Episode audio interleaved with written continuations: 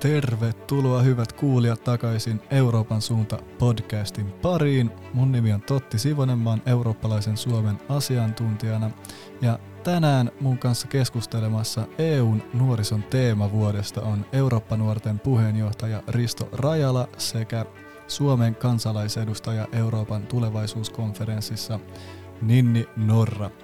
Eli tänään tosiaan käydään tätä EUn nuorison teemavuotta läpi. Katsotaan vähän, että mitä se pitää sisällään, mitä tavoitteita sillä on ja myös keskustellaan vähän siitä, että mitä annettavaa EUlla on nuorille ja mitä nuorilla EUlle. Eli näitä pidemmittä puheita, niin tervetuloa Euroopan suunta podcastin pariin ja mennään suoraan keskusteluun. No niin, tervetuloa Euroopan suunta podcastiin Euroopan nuorten puheenjohtaja Risto Rajala sekä Suomen kansalaisedustajana Euroopan tulevaisuuskonferenssissa toimiva Ninni Norra. Kiitokset, että olette päässyt tänne tänään. Kiitos. Kiitos kutsusta. Näin. Ja tota, tänään puhutaan tästä EUn nuorison teemavuodesta. Komission puheenjohtaja Ursula von der Leyen totesi, tai, tai ehkä julisti pikemminkin tuossa States of the Union puheessa viime, viime syksynä, että vuosi 2022 olisi nuorison teemavuosi. Niin katsotaan tätä vähän tarkemmin. Tämä nuorison teemavuosi on hieman käsitteenä ainakin laaja, eikä vielä kerro niin paljon, että mitä se oikeasti pitää sisällään, niin mä ajattelin, että se voisi olla ihan kiinnostava paikka aloittaa. Eli mitä tämä nuorten teemavuosi konkreettisesti tarkoittaa ja mitä se pitää sisällään? Haluaisiko Risto Rajala vastata tähän? Joo, eli siis tämähän on tosiaan komission puheenjohtaja Ursula von der Leyenin esitys, jonka tarkoituksena on ää, antaa tunnustusta ja tukea pandemia-ajasta kärsineille nuorille – ja luoda uskoa tulevaan. Tämähän on siis monella tapaa ollut meille ää, eräänlainen sukupolvikokemus tämä pandemia-aika, eikä valitettavasti lainkaan positiivisessa mielessä. Ja nyt tätä sitten ollaan eri toimin toteuttamassa ää, EU-tasolla ja sitten kansallisesti. Tämä teemavuosi tulee sisältämään paljon erilaista toimintaa ja tapahtumia. Myös Eurooppa-nuoret osallistuu ja meidän legendaarinen linnaseminaari on tänä vuonna sitten sidottu tähän nuorten teemavuoteen. Tähän liittyy myös paljon komission käynnistämiä aloitteita, jotka pyrkii vastaamaan näihin nuorten kohtaamiin haasteisiin. Ja näistä, ohje- näistä tota, aloitteista tärkein on mun mielestä ehdottomasti tämä ALMA-ohjelma, jonka tarkoituksena on tukea heikommassa asemassa olevien nuorten mahdollisuuksia liikkuvuuteen unionin sisällä esimerkiksi töiden ja opiskeluiden kautta. Ja mä näen tämän siis aivan kriittisen tärkeänä unionin tulevaisuuden näkökulmasta.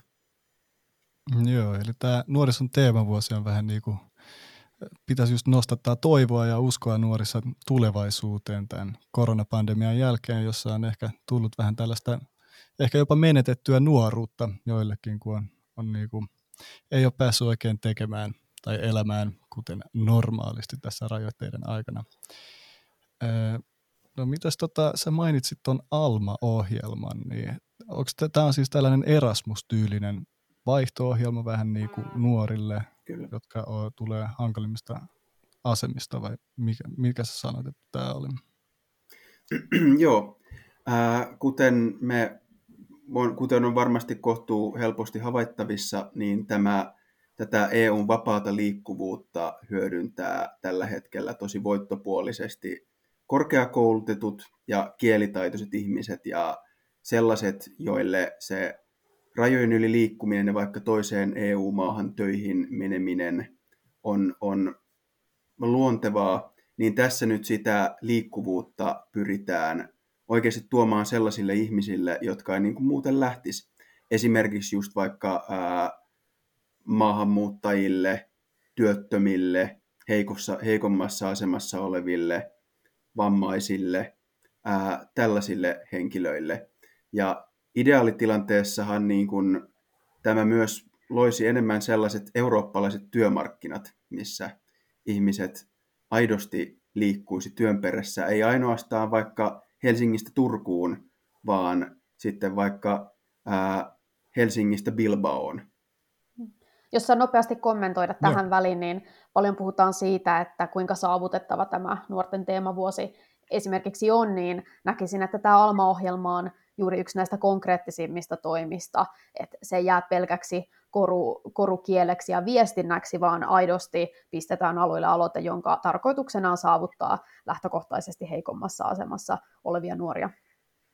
Se on juuri näin ja tota, mm. tällä hetkellä se ohjelma on valmistu, valmistelussa ja nyt pidetään kädet ristissä, että siitä tulee hyvä ja, ja tota, saadaan oikeasti nähdä muutosta. Kyllä. Joo. Sehän on erittäin tota, hyvä uutinen, että annetaan näitä mahdollisuuksia myös, myös niin kuin kaikille laajemminkin ja varsinkin heikossa, heikommassa asemissa oleville. Ja Erasmushan on varmaan yksi EUn onnistuneimmista hankkeista. Ja siinä niin kuin se kanssa luo yhtenäisyyttä eurooppalaisten välille, kun pääsee jonnekin, minne nyt liian jonnekin Keski-Eurooppaan ja oppii kieltä ja tutustuu tapoihin, niin sehän on hyvä, ta- hyvä tapa rakentaa parempaa Eurooppaa. Mutta tota, eh, me puhuttiin tästä, näistä, tästä teemavuodesta, että mitä tämä konkreettisesti pitää sisällään. Tässä tuli esille Alma, mutta sitten oli myös, äh, Ninni nosti esille, että ei tästä tulisi tällaista pelkää, pelkkää viestintää ja ehkä jopa tapahtumia. Äh, niin Ninni, totta, Ninni Norra, jos haluaisit kertoa näistä teemavuoden tavoitteista, että mitä tavoitteita tällä, tällä teemavuodella on? No ehdottomasti voin oman tulkintani tästä kokonaisuudesta ilmasta, että tässä no. ollaan vielä hyvin vaiheessa ja Risto tuossa aluksi jo onneksi hyvin listasi, että mitkä niitä keskeisimpiä tavoitteita on, mutta käytännössä pyritään pitämään nuorille tärkeitä asioita esillä, esimerkiksi mielenterveyteen, digitalisaatioon, osallisuuteen, ilmastonmuutokseen liittyviä asioita. Eräs asia, joka tulee varmasti herättämään keskustelua, on palkattomat harjoittelut ja mitä niille tulisi tehdä. Toivon mukaan tällaisia menetelmiä kitkettäisiin Euroopasta. Nuorilla olisi entistä paremmat mahdollisuudet opiskella toisissa EU-maissa ja nauttia niistä heille kuuluvista oikeuksista täysimääräisesti, mutta se tapa, miten tästä nuorison teemavuodesta keskustellaan, niin sanoisin jotenkin, että vielä aika tulevaisuus orientoituneesti, vaikka mehän eletään jo tätä nuorison teemavuotta. Et olen tässä hiljattain ollut yhteydessä Suomen projektikoordinaattorin tästä vastaan Suomessa opetushallitus, ja kun kysäisin asiasta, niin Suomessa tämä projekti on vasta aluillaan, näitä hankkeita ollaan käynnistämässä, ja osaisin veikata, että Euroopassa tilanne on vielä aika lailla sama, etenkin kun meillä on pöydällä myös Euroopan tulevaisuuskonferenssi, joka niin ikään uhkaa jäädä hyvin marginaalisen ryhmän demokratiakokeiluksi, niin se, että meillä on kaksi tällaista rinnakkaista kokeilua, niin siitä voi seurata melkoinen soppa. Se on juuri näin. Tämä on, hmm. nyt on tosi tärkeää, että tämä ei mene sellaiseksi EUn miten se nyt sanotaan, iskulauseiden toisteluksi, kuten vaikka digitalisaatio ja, ja tota, vihreys ja, ja tota, näin, vaan tulee sitten oikeasti niitä konkreettisia aloitteita, just esimerkiksi vaikka mielenterveyden tai tällaisen saralla tähän Alman tyyliin, koska niin kliseiseltä kuin se kuulostaakin, niin nuoret on tässä EUn tulevaisuus ja se, miten heidän elämänsä tästä nyt pandemian jälkeen jatkuu, tulee ole, olemaan ihan siis Euroopan kohtalon kysymys, jos mietitään esimerkiksi syrjäytymistä ja sosiaalisia ongelmia, mitä tämä pandemia-aika on aiheuttanut. Ja nuoret on aika usein niissä siinä etu, etulinjassa olleet näistä kärsimässä. Joo, se on kyllä aivan totta. Ja sen takia olisi myös suotavaa, että tässä nuorison teemavuodessa nyt nähtäisiin niin kuin isoja askelia nuorten hyvinvoinnin edistämiseksi. Tota, no, onko tämä nuorten teemavuosi sitten tällainen tapa, millä nuoret saadaan vahvemmin mukaan eurooppalaiseen päätöksentekoon? Mitä sanotte tähän? tähän? No sehän jää nähtäväksi, että tota, toivottavasti ää, on siis aivan välttämätöntä, että tämä on nimenomaan nuorista lähtöisin ja, ja tota, nuoret saa tässä tilaisuuksia saada äänensä kuuluviin. Mä toivon todella, että näistä tulevaisuuskonferenssin epäonnistumisista voitaisiin ottaa opiksi tämän teemavuoden tiimoilta. Eli jos jollain menetelmällä ei ehkä olla saatu niin optimaalisia tuloksia ja haluttaisiin saavuttaa laajempia joukkoja, niin ei tehtäisi enää samoja virheitä kahdesti, vaan yritettäisiin suhtautua siihen omaan tekemiseen rakentavasti. Mm. Jos mikään ei muutu, niin pelkään pahoin, että tämä saattaa jäädä hyvin rajalliseksi ja etenkin nyt, kun Euroopan, siis enitenhän mua huolestuttaa nyt, kun Euroopassa tämä turvallisuusympäristö on muuttunut, muuttunut niin dramaattisesti, että jos alkuperäinen suunnitelma oli oikein syvällisesti pura, pureutua nuorille keskeisiin kysymyksiin, niin se, että onko meillä tähän nyt aikaa ja resursseja, jää nähtäväksi. On tietysti laitettava tärkeimmät asiat ensisijaiseksi, mutta se, että nuoret on jo maksaneet kovan hinnan pandemiasta ja sitten hypätään suoraan seuraavaan kriisiin, niin onhan nämä äärimmäisen poikkeuksellisia aikoja. Se on juuri näin. Me ollaan esimerkiksi Eurooppa-nuorissa ää, otettu yhteyttä opetushallitukseen, ja joka, joka näitä siis, kuten Ninni sanoi, niin tätä nuorten teemavuotta Suomessa koordinoi ja yritetään Eurooppa-nuorten niin kuin, kautta siis tehdä, tehdä heidän kanssa yhteistyötä ja koittaa tarjota sitten näkökulmia, että mitkä olisi meidän mielestä sellaisia nuoria osallistavia ja, ja tota, toimivia, toimivia keinoja sitten tämän nuorten teemavuoden toteuttamiseen Suomessa. Joo, kyllä, kyllä. No tota, tässä nostettiin taas esiin toi pandemian tuomat haasteet nuorille ja että äh, tässä on tämä nuorten teemavuosi on nyt ehkä, ei ole vielä lähtenyt niin kovasti käyntiin kuin ehkä oltaisiin toivottu ja toivotaan, tota, ettei, ettei tässä käy just niin samalla tavalla kuin itse asiassa Euroopan tulevaisuuskonferenssissa. Kävikin, että se, siinä, tota, se aloitus myöhästyi jonkun verran ja siinä on ollut tiettyjä käytännön haasteita. Mennään siihen tulevaisuuskonferenssiin vielä vähän tarkemmin myöhemmin, mutta tässä tota, puhuttiin tästä Ukrainan sodasta, että nyt tämä turvallisuus tilanne Euroopassa on muuttunut, niin tähän varmasti herättää myös ajatuksia nuorissa. Niin näettekö, että tämä Ukraina-sota on myös jotenkin esillä tässä nuorison teemavuodessa? Kyllä mä näen, että parhaassa tapauksessa niin me nähdään se, kuinka suuri voimavara nuoret voi Euroopalle olla. Ja vaikka tässä saattaa tietyt kysymykset jäädä sitten taka-alalle, niin mulla ei ole epäilystäkään, etteikö nuoret olisi tässä johtavassa ja kunnianhimoisessa asemassa ottamassa vastaan pakolaisia Ukrainasta, huolehtimassa siitä, että meidän solidaarisuutemme ja meidän lämmin vastaanottomme koskettaa heitä. Kaikessahan tämä tota, Ukrainan tai Venäjän hyökkäys Ukrainaan näkyy valitettavasti ja tota, mm. toivotaan, että tästä ei nyt tulisi sellaista samanlaista ää, yhtä kokonaisvaltaista sukupolvikokemusta kuin pandemiasta, mutta – pahimmassa tapauksessa tästä vaan tulee, että tässä vaan lähdetään sitten uuteen ralliin. Joo, kyllä näitä ralleja on nyt riittänyt tota, valitettavan paljon tässä, tässä viime vuosien aikana. Että tuntuu siltä, että mennään kriisistä kriisiin. Että se nyt ei ehkä hirveästi nosta tulevaisuuden tällaista toivoa. Mutta ja niiden kriisien on... mittaluokka on nyt aika kyllä, erittäin valitettavan korkea. Valitettavan korkea, kyllä. Mutta katsotaan, tota, miten näitä kriisejä sitten ratkaistaan ja toivottavasti myös saamme nähdä pian ratkaisuja näille. Öö, mutta Euroopan nuorten puheenjohtaja Risto Rajala, niin Euroopan nuoret ovat ilmaisseet, että tämä teemavuosi olisi hyvä aika ottaa EUn nuorisoaloite käyttöön. Haluaisitko selittää hieman tarkemmin, mikä tämä EUn nuorisoaloite on ja mitä sillä voitaisiin saavuttaa? Mielelläni.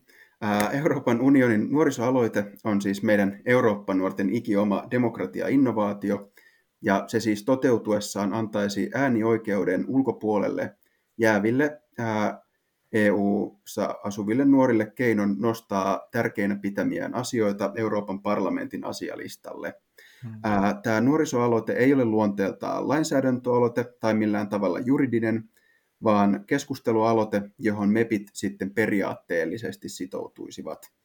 Ää, tässä äänioikeuden ulkopuolelle jääville, eli käytännössä alaikäisille ää, nuorille, luotaisiin tällainen ää, sähköinen järjestelmä, ää, jonka kautta nuorten olisi sitten mahdollista jättää omia aloiteehdotuksiaan ja äänestää sitten toisten nuorten jättämistä aloiteehdotuksista.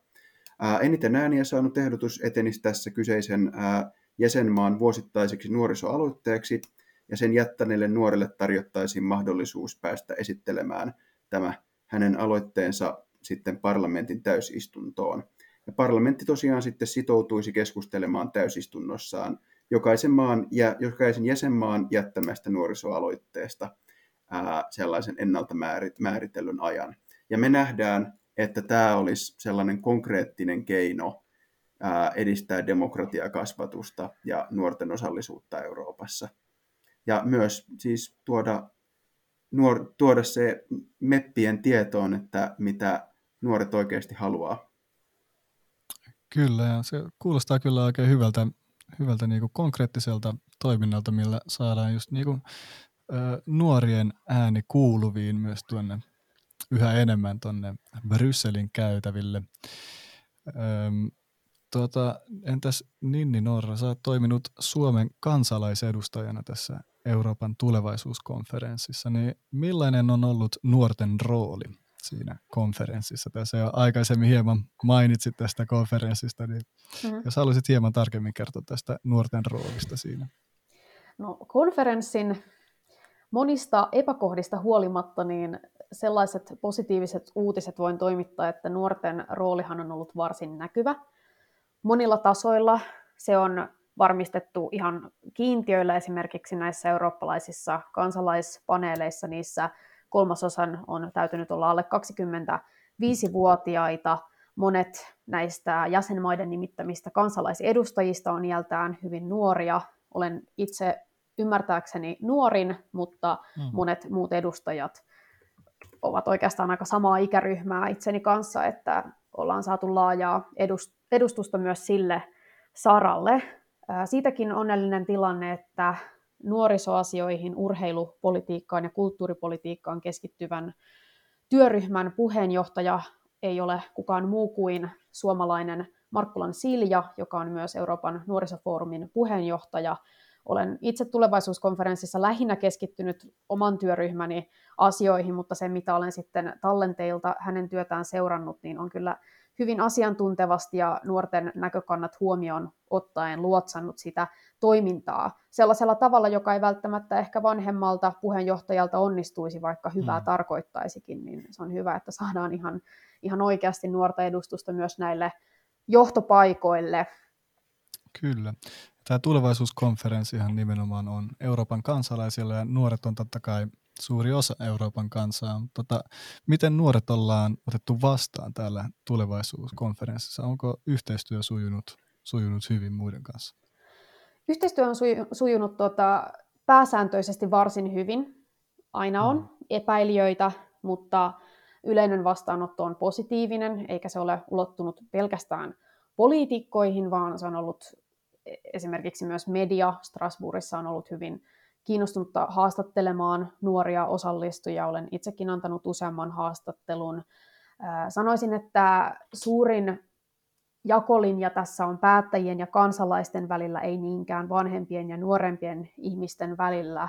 että se välinpitämättömyys, mitä kansalaisia kohtaan on välillä osoitettu, ei niinkään ole mielestäni liittynyt osallistujien ikään, vaan lähinnä siihen, että näin uudessa kokeilussa haetaan vielä vähän sitä toimintamallia ja poliitikot ei ehkä ihan osaa suhtautua siihen, että kansalaiset päästetään sankoin joukoin näille päättäville paikoille, mutta hmm. ihan tarkastelemalla myös tuota konferenssin verkkoalustaa, niin voi huomata, että siellä nuoris- nuorisoasiat on yksi suosituimmista teemoista. Siitä on tehty jo liki 2000 ehdotusta. Muita suosittuja teemoja on sitten olleet ilmasto, talous ja demokratia-asiat, eli hyvin niin kuin kovan luokan aiheiden parissa on käsitelty myös nuorisoasioita.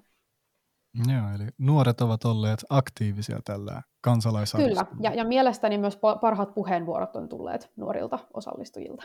No, no se on hyvä kuulla.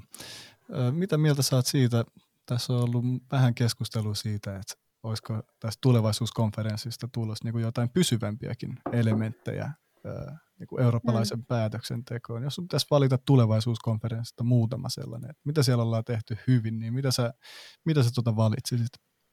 No mä linkittäisin tämän suoraan tuohon EUn nuorisoaloitteeseen, eli tulevaisuuskonferenssin aikanahan on palloteltu sillä ajatuksella, että jokin tällainen digitaalinen alusta saataisiin pysyväksi osaksi tätä EU-vaikuttamista. Ja nyt kun meillä on jo Eurooppa-nuoret, jotka edistävät tätä EU-nuorisoaloitetta, niin näkisin, että on järkevämpää hakea sitä yhteistä kärkeä näihin asioihin, kun NS ajaa monia erillisiä pieniä projekteja. Eli mm. tällainen digitaalinen alusta olisi varmasti hyvä, ja tosiaan toivon, että voidaan kehittää sitä entistä saavutettavampaan suuntaan. että tosiasiahan on edelleen se, että se on saavuttanut vain murtoosan Euroopan kansalaisista, niin hienoja ehdotuksia kun sinne on tullutkin.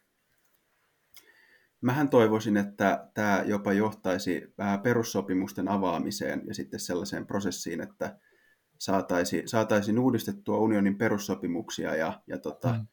luotua vähän semmoisia parempia ja toimivampia ää, instituutioita ja sitten myös erityisesti tätä unionin ää, ulko- ja turvallisuuspoliittista toimintakykyä vahvistettua. Mua kiinnostaisi kuulla, että mitä meidän kansalaisedustaja on mieltä perussopimusten avaamisesta. Mitä mieltä mä olen perustussopimusten avaamisesta? Euroopan unionissa on sen historian aikana avattu ja uusittu perustussopimuksia hyvin kireällä tahdilla. Eli se ei ole mikään ehkä niin iso asia kuin, kuin mitä ihmiset yleensä ajattelevat. Jossain vaiheessa tällainen hallitusten välinen konferenssi on varmasti tarpeellinen, ja etenkin kun arvioidaan nämä unionin turvallisuuspoliittiset lähtökohdat ja valmiudet toimia, niin voi olla, että hyvin piankin joudutaan jo muuttamaan unionin kompetensseja, mutta se niin kuin minua huolestuttavin tekijä tällä hetkellä on nämä taloudelliset seikat, se, että meillä ollaan hiljaisesti hyväksy, hyväksymässä sellainen narratiivi, jossa, jossa velkaantuminen toimii ikään kuin talouden puskurina, ja toivoisin tähän narratiiviin perustavanlaatuista muutosta ennen kuin näitä perussopimuksia lähdetään avaamaan. Että se olisi Suomen, Suomenkin etu pienenä maana, että nämä markkinat on vapaat, eikä niitä peukaloida millään isoilla tukipaketeilla. Joo, eli nuoret tahtovat tota, muuttaa näitä EU-perussopimuksia, onko se, onko se näin? Vaikuttaisi nä-. Nä- nä- näköjään tiettyin rajauksin. tiettyin rajauksin. No joo. No mutta tota, otetaan tähän loppuun vielä yksi kysymys. Me ollaan tota, puhuttu tässä hyvin paljon, että mitä annettavaa EUlla on nuorille, mutta entäs toista päin? Mitä annettavaa nuorilla on EUlle tai Euroopalle laajemminkin? Legitimiteetti. Mä sanon sen äkkiä tähän, että legitimiteetti, koska nuoret on väestössä suhteellisesti kaikista EU-myönteisimpiä, ja tätä no. legitimiteettiä tarvitaan erityisen paljon nyt, kun tämä koko rauhanprojektin käsitys on ikään kuin vaakalaudalla. Se syy, miksi mm. tämä EU on projektin alun perin perustettu, niin herättää nyt epäilyksiä, kun meillä riehuu tosiaan sota Euroopassa. Ihmiset kysyvät, että, että onko tämä projekti epäonnistunut. Mä en halua siihen uskoa ja mä haluan siihen vaikuttaa, ettei näin olisi ja veikkaan, että jaan tässä monen nuoren näkemyksen asiasta. Kiinnostava vastaus. Mitä sanoo Risto Rajala? Se oli Ninniltä erinomaisen hyvin sanottu. Mä ehkä haluaisin vielä lisätä siihen sen, että toivoisin, että, että tota, nuoret kykenisi kansalaisvaikuttajina ja äänestäjinä saamaan unionin keskittymään näihin kaikista tärkeimpiin asioihin, näihin suuriin globaaleihin kehityskulkuihin, mihin unioni voisi mihin unionin kautta on järkevintä vaikuttaa, mitä on juuri mm. ilmastokriisi, luontokato, se, että koitetaan pitää sodat poissa Euroopasta ja mielellään koko maailmasta, ää, tekoälyn kehittäminen, digitalisaatio, täl, tällaiset seikat, niin sen sijaan, että laskettaisiin sitä, että kuinka, kuka saa kuinka paljon maataloustukia ja kohesiorahoja ja, ja tapellaan no. niistä, niin koitettaisiin viedä se fokus enemmän sitten näihin, näihin tota, isoihin globaaleihin kehityskulkuihin ja kysymyksiin. Kyllä minä silti sanon, että talous on aika tärkeä näkökulma, että eikö se ole niin, että hyvä, hyvä talous tarkoittaa hyvinvointia kaikille?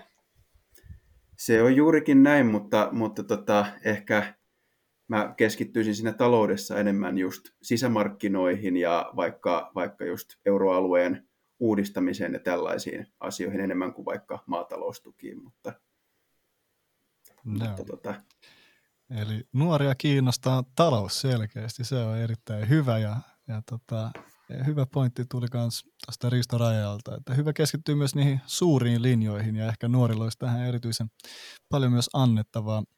Mutta kiitoksia meidän vieraille tästä keskustelusta, eli kiitos Euroopan nuorten puheenjohtaja Risto Rajala sekä Suomen kansalaisedustaja Euroopan tulevaisuuskonferenssissa Ninni Norra. Mä nautin suuresti tästä keskustelusta teidän kanssanne ja me jäämme varmasti kaikki innolla odottamaan, että mitä EUn nuorten teemavuosi pitää sisällään. Kiitos. Kiitos Totti, oli mukava olla täällä. Kiitoksia. Näin, eli kiitoksia vielä vieraille Risto Rajala sekä Ninni Norra ja kiitoksia myös kaikille kuuntelijoille. Tämä podcast toteutettiin osana Euroopan suunta-hanketta, joka käsittelee Euroopan tulevaisuuskonferenssia. Meillä on vielä viimeinen keskustelutilaisuus tulossa tämän hankkeen tiimoilta tämän viikon torstaina kello kolme. Voit käydä meidän Facebook-sivuilla katsomassa tapahtuman ja ilmoittautumassa siihen. Siinä jakso keskustelutilaisuudessa tosiaan käsitellään Euroopan tulevaisuuskonferenssia ja siinä on mukana Euroopan tulevaisuuskonferenssissa mukana olleet kansanedustajat Elina Valtonen, Jouni Ovaska sekä Jani Mäkelä. Mutta näitä pidemmittä puheitta, niin kiitoksia vielä myös sekä vieraille että kuulijoille ja nähdään taas pian.